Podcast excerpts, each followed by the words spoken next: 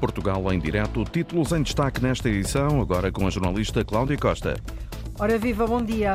Boa tarde, assim é que é. Vamos conhecer o maior investimento de sempre no setor terciário em Portugal, que foi anunciado esta manhã em Matosinhos pelo Ministro da Economia, mais de 400 milhões de euros para investir até 2030 no comércio e serviços. A Câmara de Lisboa está a discutir o plano municipal para a pessoa em situação de sem-abrigo. Nós já tivemos acesso ao documento. O objetivo passa por aumentar o número de vagas nas chamadas casas Housing First de transição, garantir respostas especializadas e promover a empregabilidade. As muralhas de Santarém, que estão em riscos de ruir, vão finalmente ser reabilitadas. O acordo entre a autarquia e a Direção-Geral do Património já foi assinado. Esta quarta-feira vamos anotar as sugestões culturais nesta época natalícia do Presidente da Região de Turismo do Centro, Raul Almeida, e do Presidente da Região de Turismo do Alentejo e Ribatejo, José Manuel Santos. Portugal em direto, a edição é da jornalista Cláudia Costa.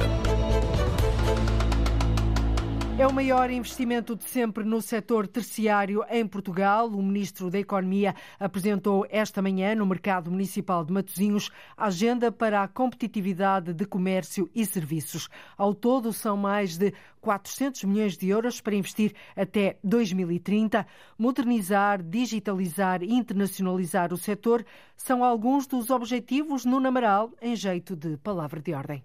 É um investimento inédito num setor que representa 40% do volume de negócios em Portugal. É só a maior aposta que se está a fazer por parte de um governo num setor que é fulcral para a economia nacional. Nunca tivemos uma agenda com esta dimensão são mais de 400 milhões de euros e eu penso que isso pode ser transformador para o setor do comércio e serviços e transformador para a economia portuguesa. O Ministro da Economia, António Costa Silva, fala de um setor dinâmico e fulcral para o desenvolvimento da economia de Portugal. Quando falamos de comércio e serviços, estamos a falar de um setor, e sobretudo este que está orientado para o consumidor, que são mais de 360 mil empresas, 27% do número de empresas total que nós temos no país, 28% do emprego e 40% do volume de negócios. Portanto, é um setor que é extremamente dinâmico, é fulcral para o desenvolvimento da economia. Além da criação de um observatório de comércio e serviços e de um esforço de internacionalização junto da diáspora portuguesa, o Ministro da Economia, António Costa e Silva, diz que modernizar, apostar na formação dos operadores e digitalizar são as linhas mestras deste programa. Nós hoje em dia estamos com esta agenda, vamos dinamizar ainda mais todo o processo de digitalização dessas empresas. Atenção que a digitalização da economia, segundo mostra um estudo da McKinsey, pode representar mudanças no tecido económico dez vezes mais rápidas que aquelas foram proporcionadas pela Revolução Industrial e a uma escala 300 vezes maior. Portanto, nós estamos a falar aqui de uma transformação exponencial. A agenda para a competitividade de comércio e serviços, a concretizar até 2030, prevê ainda requalificar o comércio de proximidade e criar um acelerador de comércio digital. E esta manhã foi apresentado esse investimento inédito num setor que representa 40% do volume de negócios em Portugal. Ao contrário do que acontece na maior parte do território nacional, em Torres Novas, distrito de Santarém, a falta de médicos é muito pontual. Com uma população de 34 mil habitantes e 10 freguesias, o Conselho garante médico a todos os utentes. Isto graças ao projeto Bata Branca, que assegura consultas a utentes sem médico de família, há autarquias que, em cooperação com a União das Misericórdias Portuguesas e a Administração Regional de Saúde, têm assim conseguido dar resposta às populações. No caso de Torres Novas, em 10 freguesias, apenas uma está agora, Paula Verã, a precisar de um novo médico. Uma resposta principalmente para os mais idosos, já que o Conselho de Torres Novas, com 34 mil habitantes, tem resposta médica para quase todos. A freguesia de Assentis tinha dois médicos de família, mas nesta altura apenas resta um. Pedro Ferreira, autarca de Torres Novas, explica a razão burocrática que levou à saída de um dos clínicos. Os projetos a nível nacional Bata Branca vivem de protocolos e o protocolo tinha lá uma lacuna a nível do número de semanas, uma coisa burocrática apenas. O protocolo à ARS e neste espaço de tempo a misericórdia aguardou que fosse Baixelos para pagar aos médicos, mas nunca pôs em causa não lhes pagarem. Na freguesia da Centis é mais uma questão a pensar nas pessoas de idade ou que com alguma dificuldade de mobilidade, porque a Centis Novas e, portanto, há sempre garantia de assistência. Tem consultas. A freguesia de Assentis fica a cerca de 8, 9 quilómetros da cidade de Torres Novas, mas a autarquia quer garantir resposta aos utentes sem saírem da freguesia. Daí o autarca Pedro Ferreira estar já à procura de contratar uma nova médica. Hoje às 15 horas vou ter reunião com uma médica que mostrou interesse em vir, eh, que já prestou serviço de pata branca no Conselho de Orém e que espero que consigamos com essa médica e sobretudo a freguesia, onde em princípio, Deus queira que sim, irá trabalhar. Um pouco em contraciclo do que se passa no país, o Conselho de Torres Novas consegue dar resposta à população e praticamente todos os utentes têm médico de família. O Conselho de Torres Novas não está ótimo, não está bem porque há esta lacuna só, mas em 10 freguesias, numa população de 34 mil habitantes, temos esta franja que tem que ser resolvida. No fundo, tem uma boa resposta em termos de médicos. Sem dúvida, garanto. O Conselho de Torres Novas garante consultas para praticamente toda a população, com um hospital em Torres Novas e três unidades de saúde familiar a funcionarem em pleno. Uma resposta quase em pleno em Torres Novas. Bem diferente é a situação que se vive em Castanheira de Pera, no distrito de Leiria, que não tem nenhum médico de família que dê resposta aos 2.700 450 habitantes. O único clínico que presta serviços não é permanente, por isso a autarquia viu-se obrigada a lançar um concurso para contratar médicos e está a oferecer incentivos para fixá-los no Conselho. O presidente da Câmara de Castanheira de Pera, António Henriques, explica o tipo de incentivos. Há um incentivo cujo valor pode ir até 2.200 euros para os médicos que optarem por se fixar no nosso Conselho para despesas de habitação, no fundo, arrendamento, compra de casa. Esta medida é aplicável com uma, uma permanência mínima do médico de três anos no nosso Conselho. E outra medida que também prevê que o médico não se pretenda fixar cá, mas queira cá vir trabalhar. Portanto, é um, é um apoio para as viagens, para as locações e, nesse caso, vai até 500 euros. E mesmo em redor do Conselho não há alternativas? Não, os nossos serviços de saúde, onde nós nos identificamos mais, é Coimbra. São cerca de 40 minutos de viagem. Agora, em termos de acessibilidade, depois a questão da mobilidade eh, é bastante diminuta porque não temos transportes públicos as alternativas são assim Coimbra, que fica a cerca de 40 minutos de Castanheira de Pera, mas a falta de transportes públicos, como ouvimos, limita a mobilidade da população, muito dela já, muita delas já idosa. O plano municipal para a pessoa em situação de sem-abrigo de Lisboa está a ser discutido em reunião de Câmara. Tem como principal objetivo aumentar o número de vagas das atuais 1.050 para 1.700 até 2030 nas chamadas casas Housing First de transição para sem-abrigo. Ao mesmo tempo, pretende garantir respostas especializadas e promover a empregabilidade. A autarquia ainda acredita que o governo vai aceitar o pedido para ceder o espaço da ala norte da manutenção militar para ali criar um polo de inovação social que acolheria os sem-abrigo que agora estão no quartel de Santa Bárbara, mas que aposte também na formação, no emprego e na reinserção social destas pessoas, Arlinda Brandão. Numa realidade a piorar de dia para dia, a Câmara de Lisboa apresenta este plano para apoiar a pessoa em situação de sem-abrigo. A pobreza está a aumentar, o número de pessoas em situação de sem-abrigo tem vindo a aumentar. Sofia Ataída, vereadora dos Direitos Humanos e Sociais. Estamos preocupados nós temos mais respostas. É um plano para sete anos, para entrar em vigor a partir do próximo ano e até 2030 e conta com 70 milhões de euros. O principal objetivo do plano, penso que é aumentar o número de vagas. Não queremos pessoas em situação de rua. A vereadora Sofia Ataída, em declarações à agência Lusa, diz também que para não haver pessoas a viver na rua, a autarquia quer aumentar o número de vagas de alojamento. Temos vários espaços que queremos ver melhorados para acolher estas mesmas pessoas. Com o um novo plano, a autarquia quer aumentar o número de vagas das atuais 1.050 para 1.700 até 2030 e quer investir em espaços mais pessoais. Ou seja, adições, eh, ou seja, alcoolismo, eh, idosos, Antena 1 teve acesso a este plano municipal para a pessoa em situação de sem-abrigo, em que a Câmara de Lisboa defende mais habitações de emergência e apartamentos partilhados e de transição. A autarquia quer juntar psiquiatras e psicólogos às equipas no terreno e quer, por exemplo, criar um projeto piloto de 20 vagas com uma resposta habitacional para pessoas com idade superior a 65 anos que não se adaptem às respostas que existem.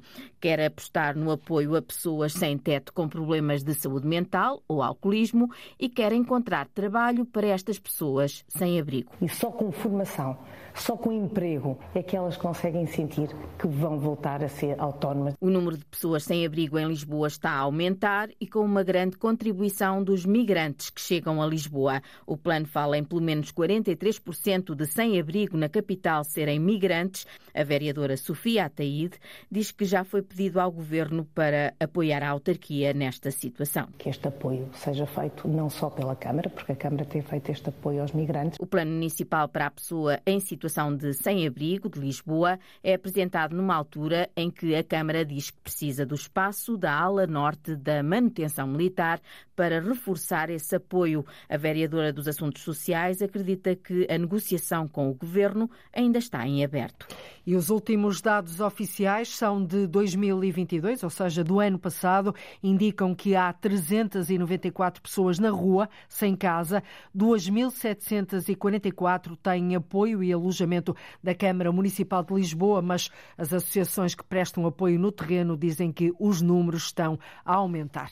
Durante duas semanas, o Núcleo Regional de Coimbra, da Liga Portuguesa contra o Cancro, está a distribuir presentes de Natal em casa de doentes oncológicos, numa altura em que são sinalizados cada vez mais casos de pessoas que precisam de apoio social. Os cabazes de comida de Ana Craveiro são um importante apoio para ter um Natal mais fofinho. Não, melhor. para ter um Natal.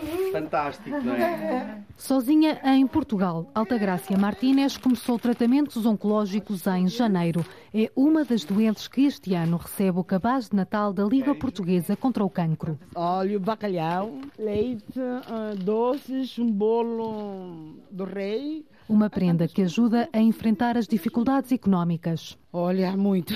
Por acaso, muito, porque eu fui operada em janeiro desse ano. A Liga me começou a facilitar ajuda com pagando no quarto, mais de nove meses, e comprimidos e essas coisas, e foi esse ano. Agora mesmo a situação para mim está um bocado economicamente complicada, mas se vai andando.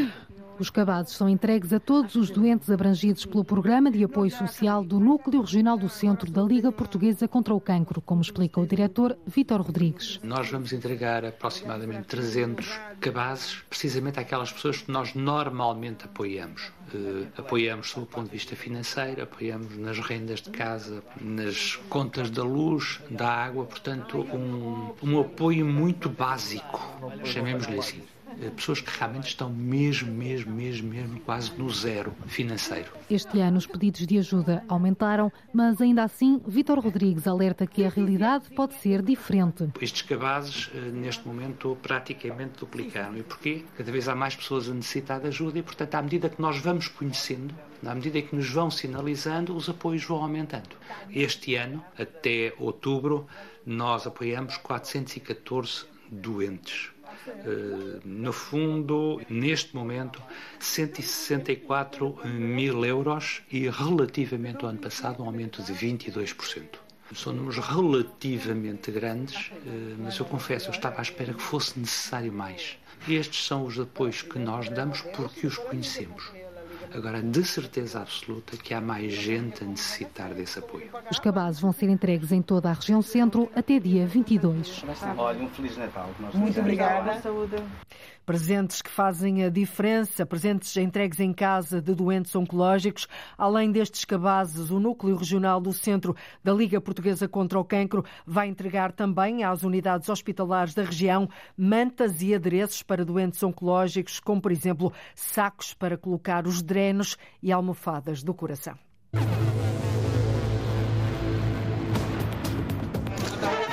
Não falta nada a cada domingo de futebol em Freixo de Numão. Ou melhor, na verdade, há algo que afinal até é preciso, Fernando Eurico. Os 600 habitantes desta freguesia do Conselho de Vila Nova de Foscoa vão entrar em 2024 com o sonho de ter um novo campo da bola. A festa dos adeptos e este pedido ao Pai Natal, mais à frente no Portugal em direto. O fim de uma longa espera pela recuperação das muralhas de Santarém, que está em risco de ruir. Já foi assinado o acordo entre a Câmara de Santarém e a Direção-Geral do Património, que prevê um investimento superior a 2 milhões de euros na consolidação e na limpeza de vários troços da muralha classificada como imóvel de interesse público. O projeto vai permitir no futuro, João Ramalhinho, criar um novo circuito turístico na cidade. As muralhas de Santarém há muito que apresentam sinais de degradação. Inclusive, já caíram pedras para a via pública no centro histórico. Mas o cenário vai mudar com o acordo estabelecido entre a Câmara Municipal de Santarém e a Direção-Geral do Património Cultural e com o financiamento garantido. Como explica o vice-presidente da Câmara Municipal, João Teixeira Leite. Conseguimos, por via do Plano de Resiliência, o PRR, 2,5 milhões de euros para requalificar este importante património. Partes significativas da nossa história e do nosso país tiveram aqui vivências e este património estava em risco de degradação, que agora, com este financiamento, temos aqui a possibilidade de o ver requalificado e ter assim a dignidade que merece. Estamos a falar na requalificação e regeneração das próprias muralhas. Portanto, elas estão hoje em degradação, em decadência, em declínio, em queda e aquilo que vai ser é a sua... E em risco, e em risco de, de ruir. Aliás, nós temos muralhas que neste momento estão interditas na zona envolvente para que não exista ali um acidente e, e que outra situação mais grave possa acontecer. E, portanto, vamos consolidar as muralhas, limpá-las, regenerá-las, requalificá-las e dar-lhe a beleza que por si só já tem, mas que precisam dessa requalificação. A reabilitação das muralhas de Santarém vai permitir criar um novo circuito turístico, como refere a Antena 1 o vice-presidente da Câmara Municipal de Santarém. Há um enorme potencial, porque vai ser um ponto de interesse. Eh, nós vamos querer valorizar e divulgar depois tudo isso, fazer parte da nossa. Aliás, nós temos um documento estratégico de valorização turística do nosso Conselho. Esse documento tem um plano de ação e fazia parte e faz parte desse documento a valorização desta história, do peso histórico que representam estas muralhas de Santarém. Lançámos este ano nove novos circuitos turísticos e as muralhas vai ser o décimo, onde vamos incrementar aqui depois, a par daquilo que é as igrejas e os outros monumentos, o Museu Diocesano, temos também aqui depois um circuito turístico dedicado também à visitação das muralhas. Segundo a Câmara Municipal de Santarém, o projeto estará concluído até o final de 2025. E é assim o fim de uma longa espera pela recuperação das muralhas de Santarém, que está em risco de ruir. As empresas eh, marítimo-turísticas na Madeira preparam-se para lançar um novo roteiro baseado na observação de locais de interesse geológico, mas a partir do mar.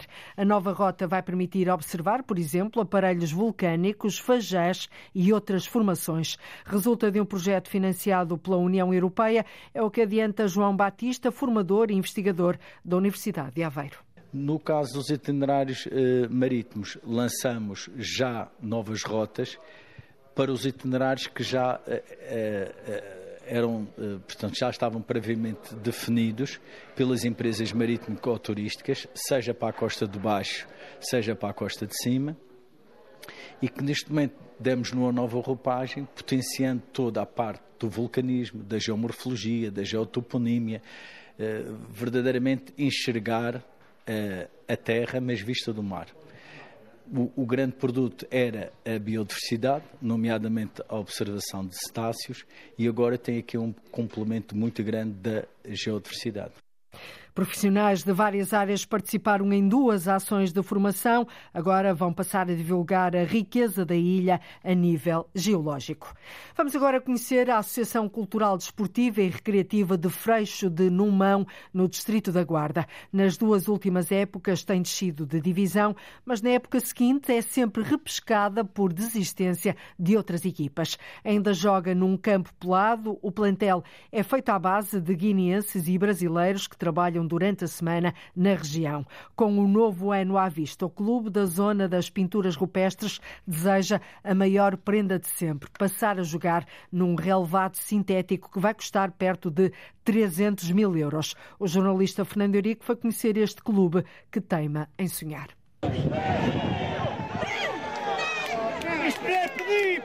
Para lá da missa, o futebol continua a fazer sair de casa a população de Freixo do Numão todos os domingos.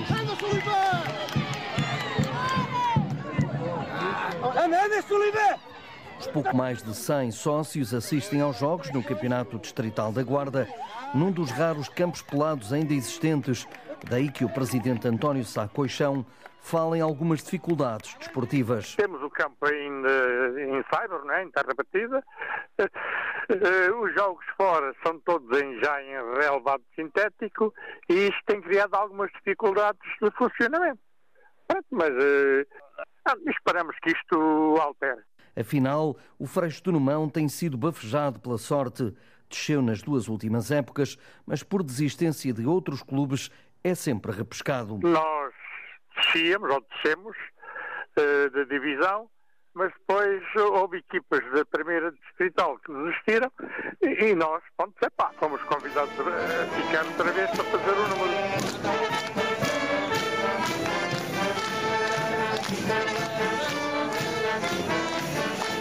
E assim fazer uma equipa torna-se complicado.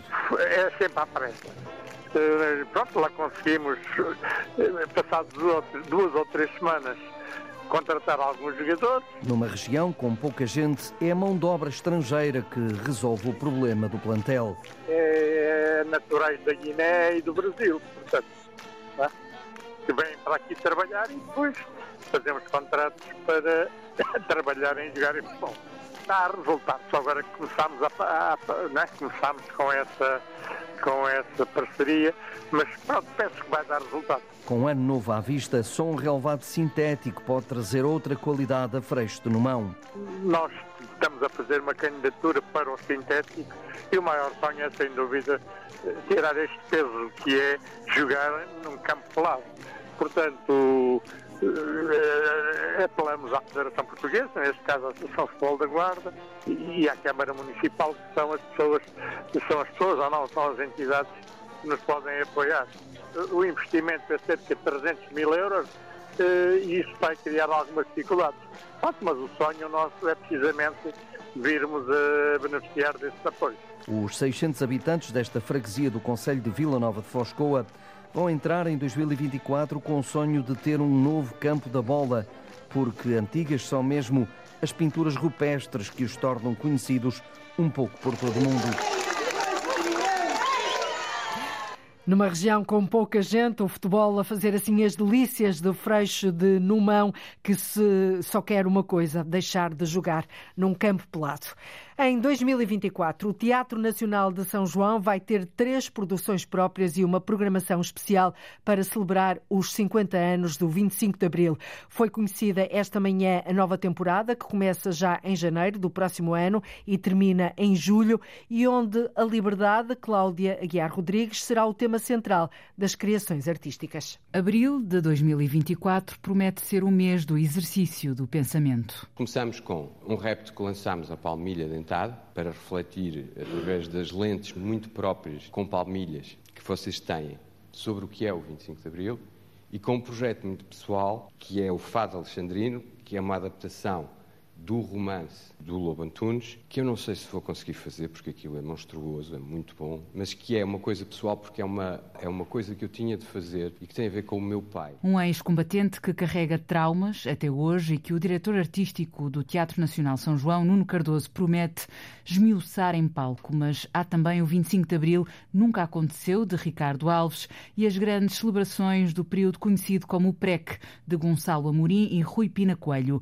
Mas é o fado alexandrino de António Lobo Antunes que constituiu o grande desafio e a grande revelação. O povo na plateia, os burgueses no balcão, os comerciantes no terceiro anel, ao visitações, revoluções. E esperamos para saber o que é que eles vão fazer deste palco. Um palco que até julho do próximo ano vai apresentar várias propostas. Consagramos o Dia Mundial da Criança e fechamos a temporada com uma produção da casa. É também um repto à Patrícia Portela. Nós dissemos que é ensinar o Homens Hediondos do David Foster Wallace E ela disse-me: Faço se tu fores o ator. Basicamente, arranjei seis meses com lenha para me queimar. E, ao mesmo tempo, temos, recebemos outra vez os ensembles. Que vai participar numa programação que se assume como um ato contínuo de crescimento e de portas abertas do Teatro Nacional São João. A programação do próximo ano do Teatro Nacional de São João vai celebrar de uma forma especial os 50 anos do 25 de Abril.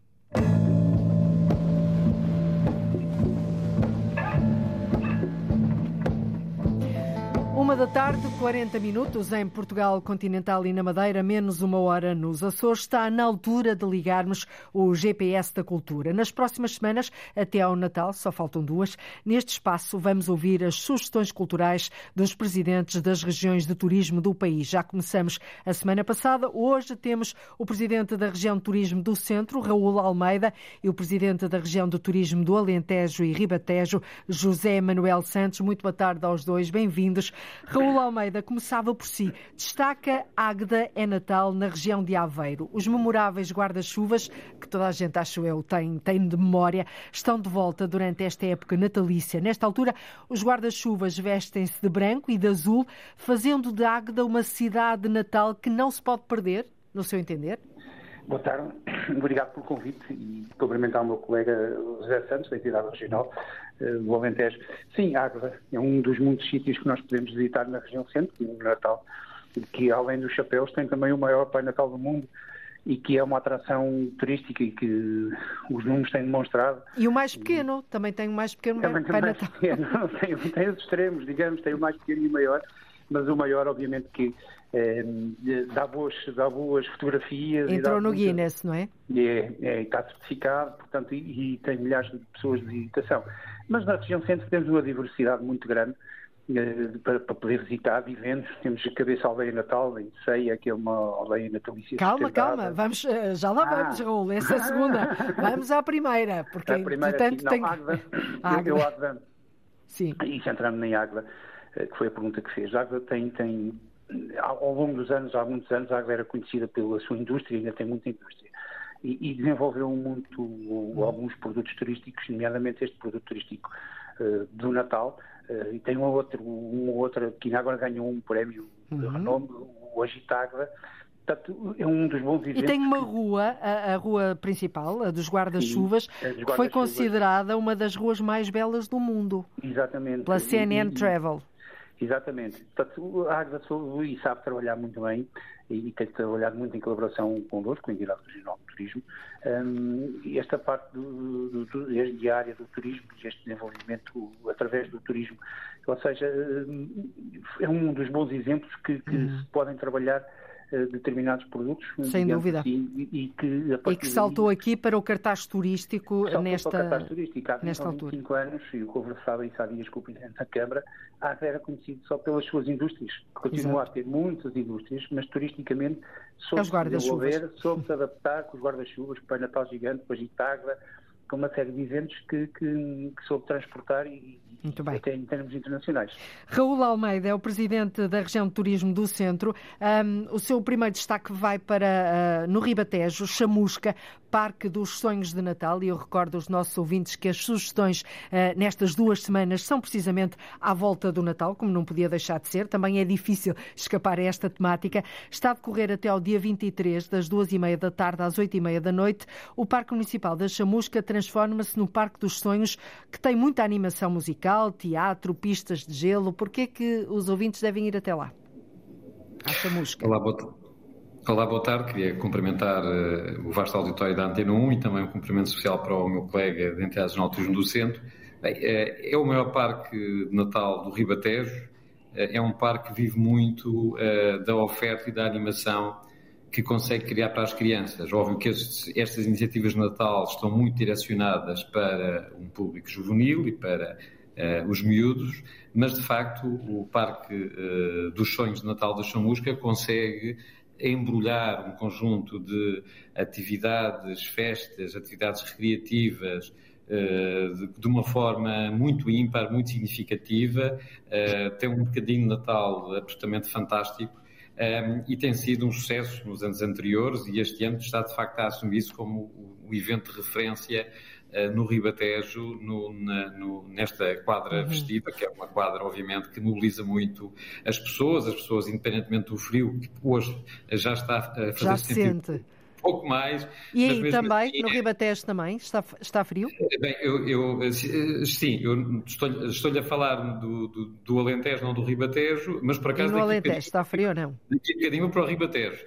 Uh, sim, hoje está um pouco mais de frio, uh, mas uh, as festas de Natal e o Parque de Sonhos de Natal na Chamusca não se sente o frio, tal é a animação e, portanto, fica aqui o convite para Muito todo bem. o auditório da A entrada é paga a partir dos 3 anos, uh, crianças exato, até exato. essa idade entram de graça. Raul, Iniciativa voltamos... organizada pela Câmara Municipal. Exatamente, da Chamusca. Raul Almeida, é o Presidente da Região de Turismo do Centro. A sua outra sugestão uh, leva-nos até uma pequena aldeia localizada bem no coração da Serra da Estrela. Chama-se Cabeça, Aldeia de Natal, uh, na região das Beiras e Serra da Estrela. Aqui perspectiva-se um Natal ecológico? Sim, é uma ideia excelente, também organizada pela Câmara Municipal de Ceia, e que é a cabeça aldeia de Natal. E é uma aldeia natalícia sustentável e que envolve toda a comunidade, ou seja, todas as pessoas daquela aldeia envolvem na produção, digamos, daquele, daquela atividade e tem várias atividades lúdicas e é uma forma diferente, uma perspectiva diferente de nós olharmos para, para o Natal. Uh, portanto, também é uma iniciativa excelente. Em pleno Parque Natural da Serra da Estrela, só por si isso dá um postal, não é? É, só isso por si dá um postal e, e, e, digamos que estávamos a falar de frio. É, a Serra da Estrela Deve e Natal ser fresquinha. esta é, é fresquinho. E eu próprio estou neste momento em Castelo Branco. E então, está frio aí também? Está fresquinho, está, bem fresquinho, fresquinho e, e, portanto nota-se bem. E, e, o Natal tem, digamos, esta ligação à ao, ao frio, ao, ao inverno, frio, à época que nós vivemos. Portanto, ia ser um excelente sítio para, para, visitar, visitar toda a Serra da Estrela, todo o Parque Natural. E, e para além e, disso, para além disso, Raul, aqui as tradições natalícias são vividas de forma intensa. A aldeia, por isso a aldeia acabou por ganhar o nome de cabeça Aldeia Natal. Por toda a aldeia confeccionam-se iguarias típicas regionais, Exatamente. peças de artesanato que são depois distribuídas por várias tasquinhas, não é?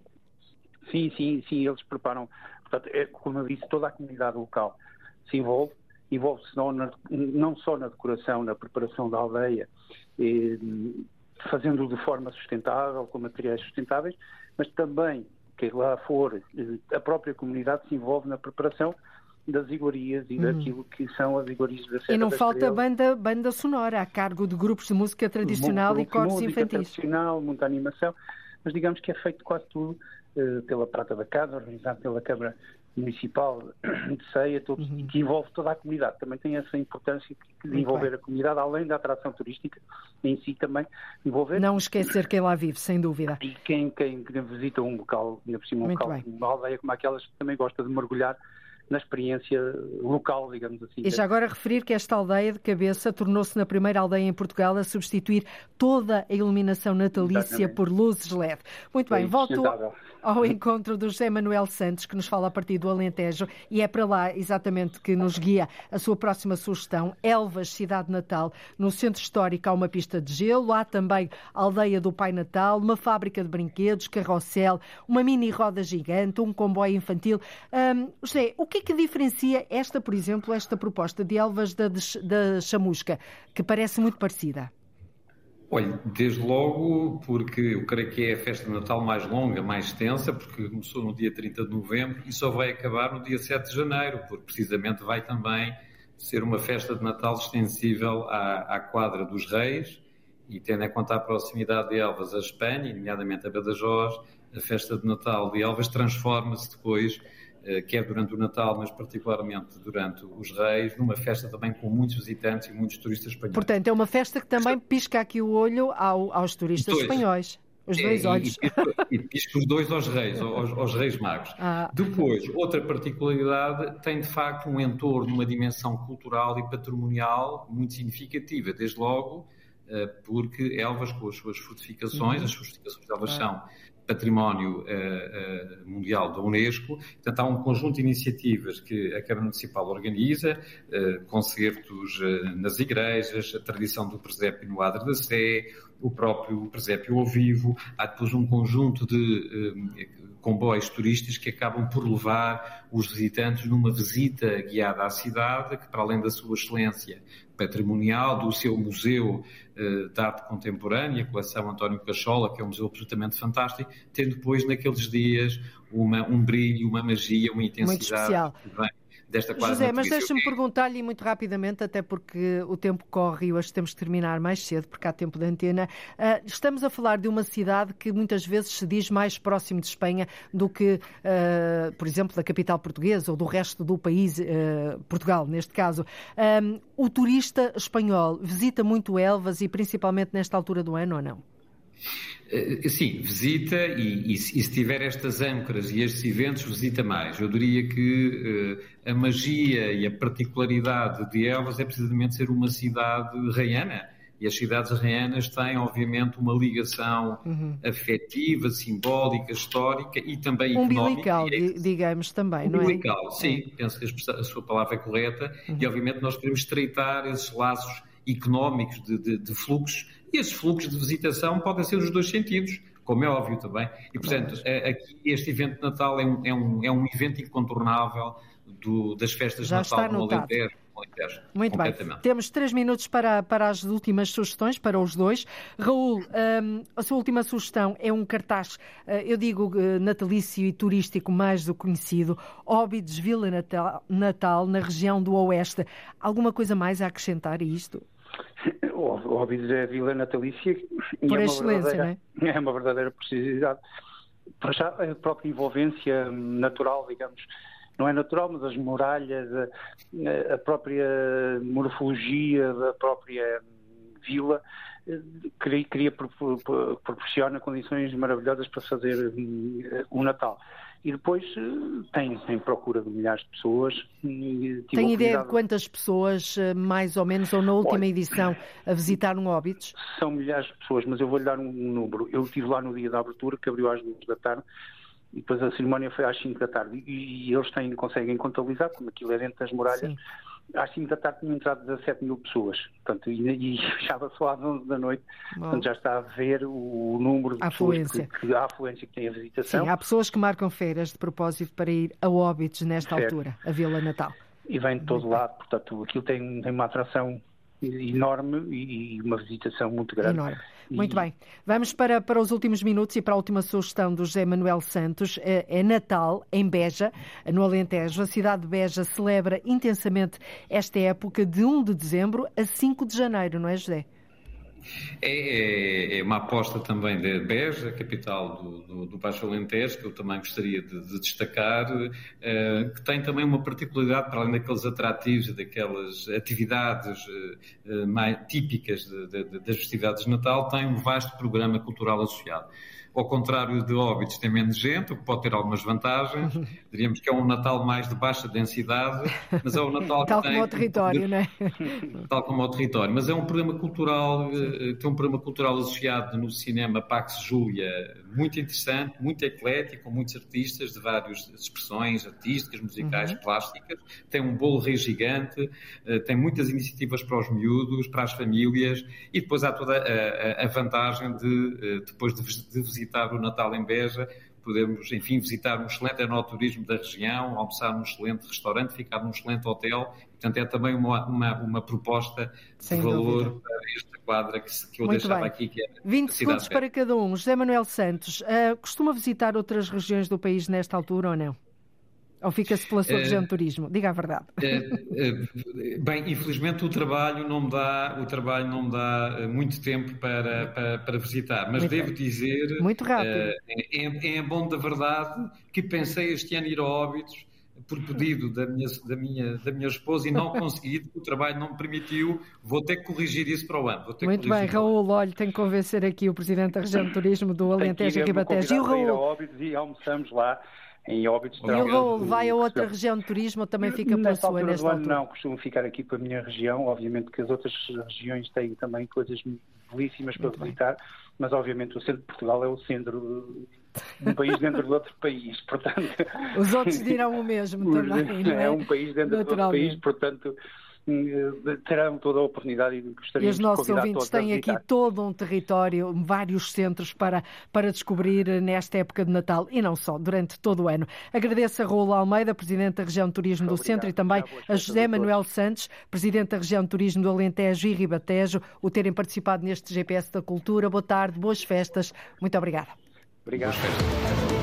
É tudo por hoje. Voltamos amanhã a ligar o território de uma ponta à outra. Contamos com a sua escuta. Até lá, fique bem. Boa tarde, Cláudia Costa, Portugal, em direto na Antena 1.